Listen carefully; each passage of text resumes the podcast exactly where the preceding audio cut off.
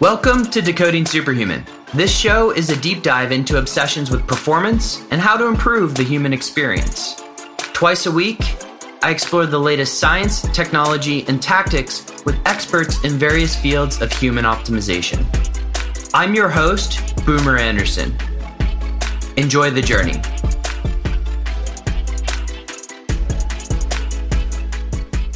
All right, superhumans, it's Boomer.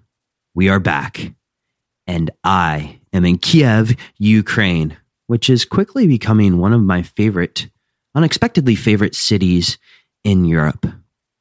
I'm here because my friend Dr. Svatoslav Kanenko invited me to speak at Ukraine's first biohacking fest.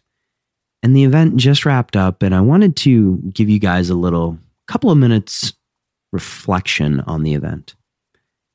So, first, Svatoslav Kanenko, aka Slava, approached me about speaking about this event or speaking at this event a few months ago. And the reasons behind starting the event, the mission with the event was so powerful that I moved everything I could to be here. Svatoslav is on a mission really to promote the idea of health and proactive and even preventative health in the Ukraine and the passion at which he talks about his his country, his fellow citizens is so inspiring that you just have to be here. You had to be in the room. And the crowd was electric. We had influencers, people from the business world, guys like Jim Bagnola, and even people like David Lynch. I mean, David Lynch produced Mulholland Drive. It was so cool to see him present. In terms of the international speakers, other than the two that I just mentioned, there were people like Kaspers Vandelis, Teemu Arina, as well as Simland, who came on the podcast before, and I'll link to those in the show notes, but also presented ideas to a very receptive audience around autophagy ketogenic diets, biohacking and the future of biohacking, and of course, just ways you can unlock 100% of your energy every day. And Casper's, I do love the analogy of 5149 if you are listening to this. So, what did I talk about on my 30 minutes on stage? I had a chance to present the idea of smarter, not harder approaches to work. You guys have listened to the podcast for a while now, and you know my background in finance. I didn't sleep very much and I knew how to work hard, but I wasn't necessarily working smart. And so this was a collection of life lessons learned, both hard ones, but also easy ones, in terms of how to improve performance mentally and, you know, actually physically. We can say that. And so we got into a great discussion with an audience full of what I would say are media or news media in the Ukraine. We had business people and we had a lot of constituents of society that was a, a fascinating discussion. In fact, the media was heavily involved in, I've appeared on a few TV shows here in the Ukraine, which I'll link to in the show notes. And so I would encourage you guys to check out Biohacking Fest in the Ukraine, actually, every biohacking conference, because getting involved in this movement uh, of proactive health or proactive approaches to performance or enhancing the human experience, as I like to think of biohacking, is a truly valuable one. And conferences are a great way to obtain a lot of information, a lot of ideas, a lot of concepts in very little time. And plus, the people that you meet are pretty freaking incredible. And so let's get started here because I wanted to leave you guys with that there are a few conferences coming up, particularly in the biohacking world. Biohacker Summit is coming up in November, and yours truly will be speaking. It's the 10th of the Biohacker Summits, and it's in Helsinki, Finland. We'll have people there like Max Lugavere, who's a best selling author of Genius Foods. There will be people there like Teemu, Ali, who have all been on the show. And you'll get guys like Dr. Daniel Stickler, people like Dr. Benjamin Smarr and so many others. It's going to be a fun event. Lots of speakers. I think there's something like 40 speakers that are coming to this. It's going to be insane. So if you have time to go over to Helsinki in November, join me at the Biohacker Summit. We'll link to the Biohacker Summit in the show notes, of course. But today's topic is an interesting one. Let's give the background. So, about two weeks ago, I threw out to the social medias uh, the idea of an Ask Me Anything episode. And yes, I've stole this from a few people who have used this in the past, but the response was pretty interesting. Across various networks, we collected questions, and let me run through some of the things that people wanted to get more clarity on. One, microbiome testing. Could it help to figure out your diet? We're going to probably table that one for another episode because it's a bit controversial. We also got questions around habits, metrics to measure for things like health, both personal and physical well being. And then one theme stood out above the rest, and it was something that multiple people asked about because, well, maybe they're interested in it. And as a result, I wanted to cover it on today's podcast. And that's the idea of brain health. And when I approached the people who asked these questions about brain health, when it came down to it, what they're asking was how do I enhance my cognitive capacity? How do I enhance my focus? And I want to spend a little bit of time with this on you for you guys because, well, I think there's a tendency, I know there is a tendency, at least in the early biohacking community, and I think that Europe is doing a great job of presenting alternatives to this right now, uh, the states is still supplying the pill for the the ill, so to speak, a little bit, but there's great opportunities to do a lot to enhance your cognition before we get into a discussion around nootropics. But I think it's appropriate to define nootropics, especially if you're just hearing the word for the first time. So, nootropics, and I present my own definition as is all of these thoughts that come from now on are really my own experiences and my own journeys, so to speak, in the world of enhancing cognition. These are by no means medical recommendations. If you want medical recommendations, please go see a doctor. Nobody wants you to do anything stupid. There, we have the disclaimer out there. So let's talk about nootropics. Nootropics to me are enhancing cognition uh, without the downside. So that means something like falling off, aka cocaine is not a nootropic. Just because it helps you focus for that little bit, doing rails of cocaine off of a toilet are probably not a good idea for the repercussions. And so now that we've really defined nootropics, at least how I define it, let's dive into some of the things that I think are wrong with the idea of looking for a pill. And first off, a pill, capsule, whatever it is. First off, look, these things are expensive. The high quality ones are expensive. And so, wouldn't you want to optimize other areas of your life that could lead to greater cognitive benefits before going down the route of taking something that may cost you $50, $100 a month? I would like to. Some of these are more, well, they're easier to implement in your everyday life. They don't cost anything and certainly may offer a little bit of an alternative to going down the nootropics route down right away. And so first, nootropics. Let's talk about this. They're only going to raise your cognition to the maximum of your current capacity. That means if your current capacity is hindered, handicapped in any way, you may not get the maximum benefits out of these nootropics. So, how do we enhance your current capacity is actually what I want to unpack this question on. And so, Jake and the guys who ask these questions about how to enhance cognition, I want to focus on the natural side of things first, or the things that we can do in our everyday life to not only help us become more superhuman, but to enhance cognition. And that boils down to discussion around three topics because they are very important. And those three topics are sleep, food, and stress. Let's unpack sleep first. So, sleep is a little bit of a interesting movement going on right now. There's a little bit of an interesting movement going on right now around sleep, in that people are beginning to recognize that sleep is important. We've had whole fields develop like circadian biology. We've had discussions on this podcast before with Greg Potter, Benjamin Smarr, and others about why sleep is important. But still, and, you know, I am very, very guilty of this in years past, but still, there has been this notion that we need to work harder. Maybe I could bring back some of my stuff from my presentation for this, but we need to work harder. We need to put in more hours. Time equals money, etc.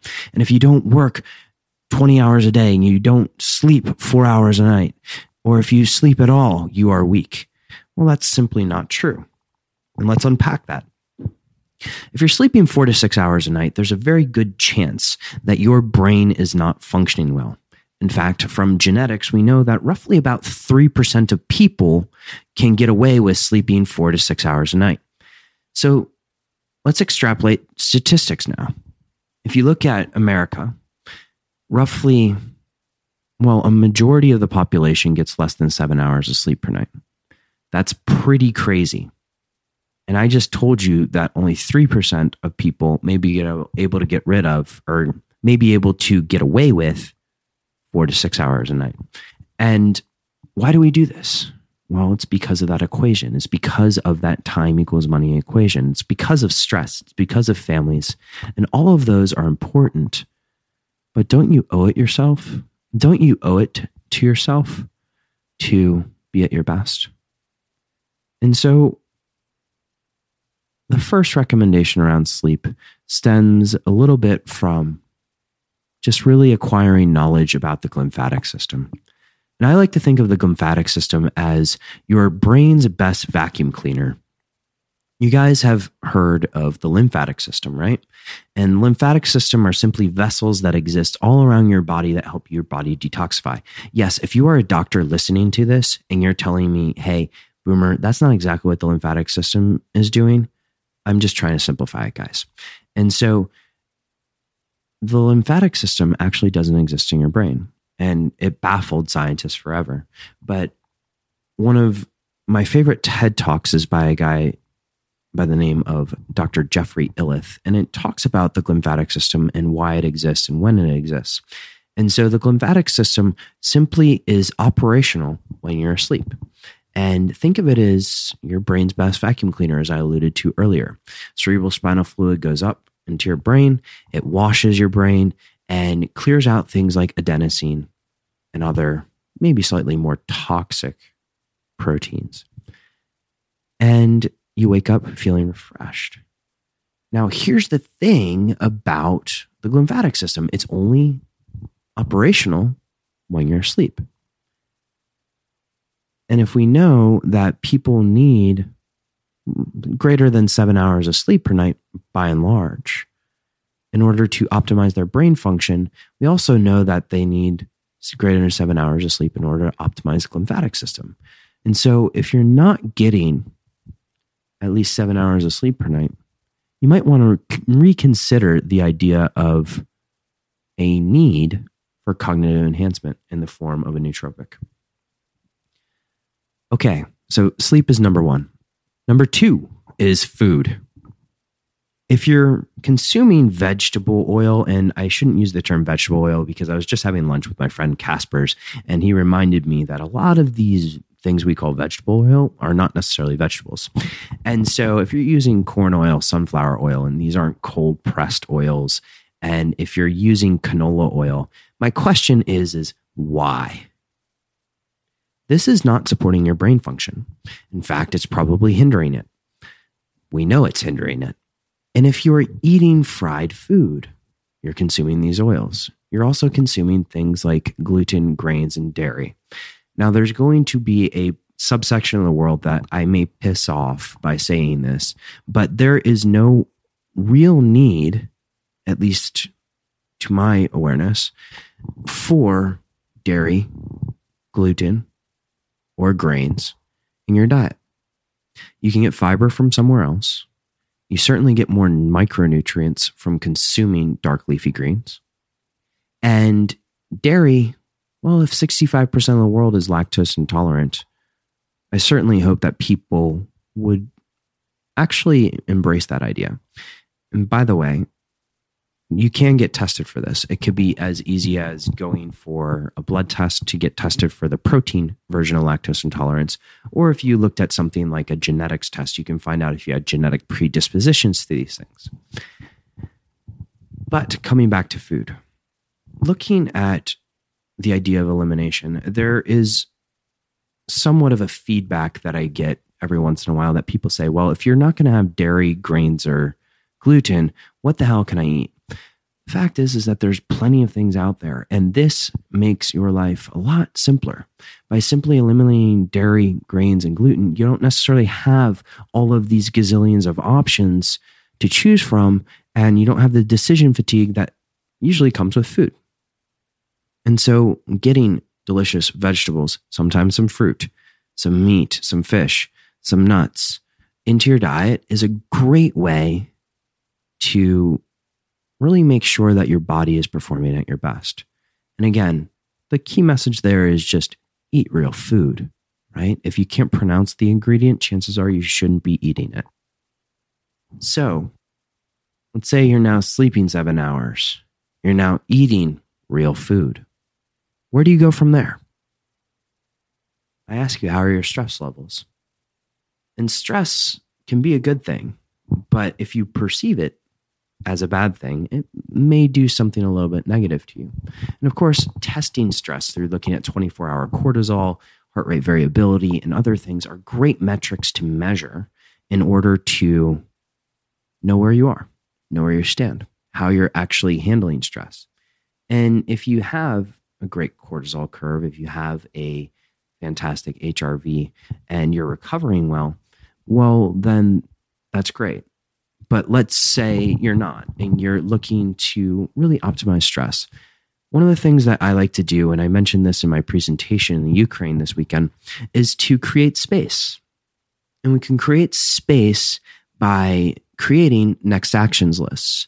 And next actions lists are simply what is the next physical action that you have to do towards a given goal. Now, to build a next actions list, you need to actually empty your mind of everything that you have to do, all of the agreements that you've made, and simply all of the events that you're committed to, everything into some sort of I guess you can call it an external brain, but you need to empty your brain into some sort of technology or into a notebook. Now, for me, when I first did this, it was extremely powerful. And I know if I ever experience overwhelm, it's because I haven't dumped my next actions or my thoughts into an external brain or a technology that I can use, recall easily, and be able to action. This idea is not my own. It comes from David Allen, who has been on the podcast now, and really, it's a it's a life changing thing once you do it. So if you are overwhelmed, if you're experiencing bandwidth poverty, getting yourself clear by looking at externalizing your brain is a great way to go. Now, let's say you've done that. There's some fantastic things that we can do through the nervous system simply by breathing. Notice your breath just look to see are you breathing out through your mouth? Are you breathing constantly through your nose, which is where you want to be breathing? Are you breathing in sort of a sinusoidal, sinusoidal, say that five times fast, motion? Or is it more erratic? Are you breathing into your chest? Well, that's probably not good. You want to breathe into your diaphragm. And we can link to some videos about how to do this in the show notes. But being able to breathe well, is one of the first steps to building stress resilience. The second one, or third one now, that I would probably add to this is gratitude. And the practice of gratitude is absolutely profound. It's simple. You take a piece of paper or a digital journal. I find pieces of paper to be absolutely effective for this. And write down three things that you're grateful for. And if you write down those three things that you're grateful for, and it could be a place, a person, an opportunity that day, that's the rhythm that I follow, it will allow you to just put yourself in a certain state.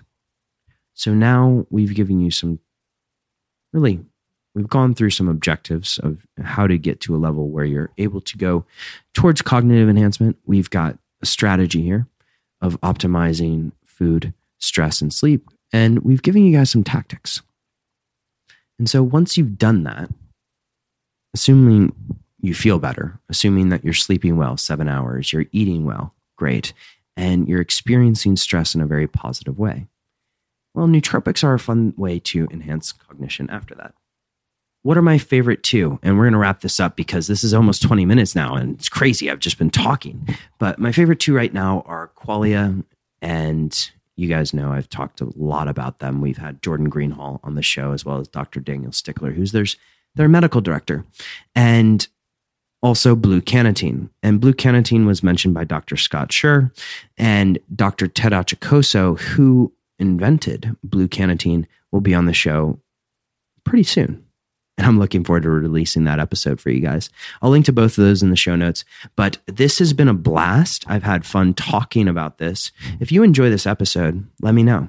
Share it with a friend, share it with anyone Facebook, Instagram, Twitter, TikTok, whatever social network you're on.